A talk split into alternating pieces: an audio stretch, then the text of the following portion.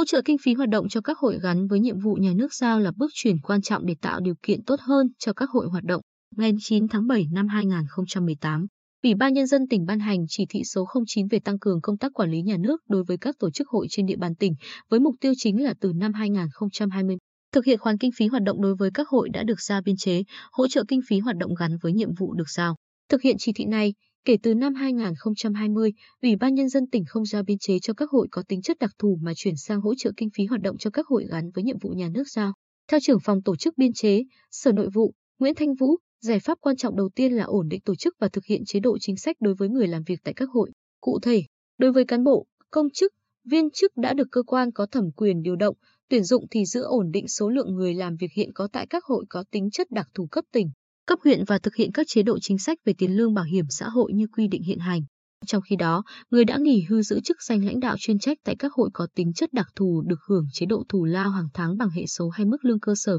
Các hội có tính chất đặc thù có nhu cầu thì thực hiện ký kết hợp đồng lao động theo quy định của Bộ Bộ luật Lao động. Bên cạnh đó, Sở Nội vụ phối hợp với Sở Tài chính hướng dẫn các hội xây dựng và đăng ký các nhiệm vụ, chương trình công tác hàng năm. Trên cơ sở đó, báo cáo, đề xuất Ủy ban Nhân dân tỉnh xem xét giao nhiệm vụ cho các hội, làm cơ sở hỗ trợ kinh phí cho hội hoạt động. Nội dung nhiệm vụ mà các hội xây dựng, đề xuất đều có ý kiến tham gia, thẩm định bằng văn bản của các sở chuyên ngành nhằm đảm bảo các nhiệm vụ phù hợp với định hướng phát triển kinh tế xã hội của tỉnh, gắn với định hướng, nhiệm vụ phát triển ngành, lĩnh vực và đảm bảo không trùng lắp, trồng treo với chức năng, nhiệm vụ của các sở chuyên ngành,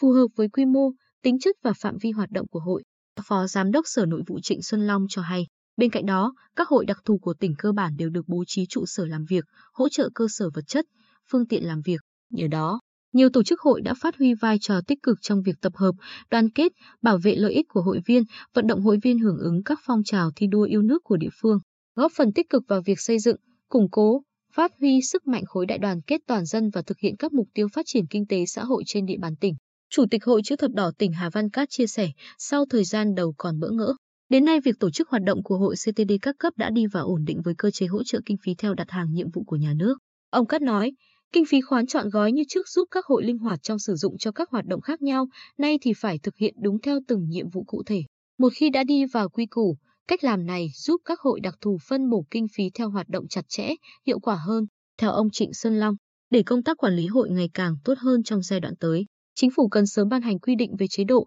chính sách đối với hội đặc thù và ban hành tiêu chí giao biên chế, điều kiện hoạt động, xây dựng chế độ chính sách cho cán bộ làm việc tại các hội theo kết luận của Ban Bí thư tại thông báo số 158 ngày 2 tháng 1 năm 2020. Bộ Nội vụ, các bộ ngành trung ương tham mưu chính phủ ban hành danh mục cụ thể các nhiệm vụ mà Đảng và Nhà nước giao theo ngành lĩnh vực quản lý để làm cơ sở giao nhiệm vụ và hỗ trợ hoặc giao khoán kinh phí hoạt động cho các cấp hội. Bên cạnh đó là quy định rõ và ban hành quy định thống nhất hướng dẫn về tổ chức, hoạt động đối với hội có hệ thống từ trung ương đến địa phương.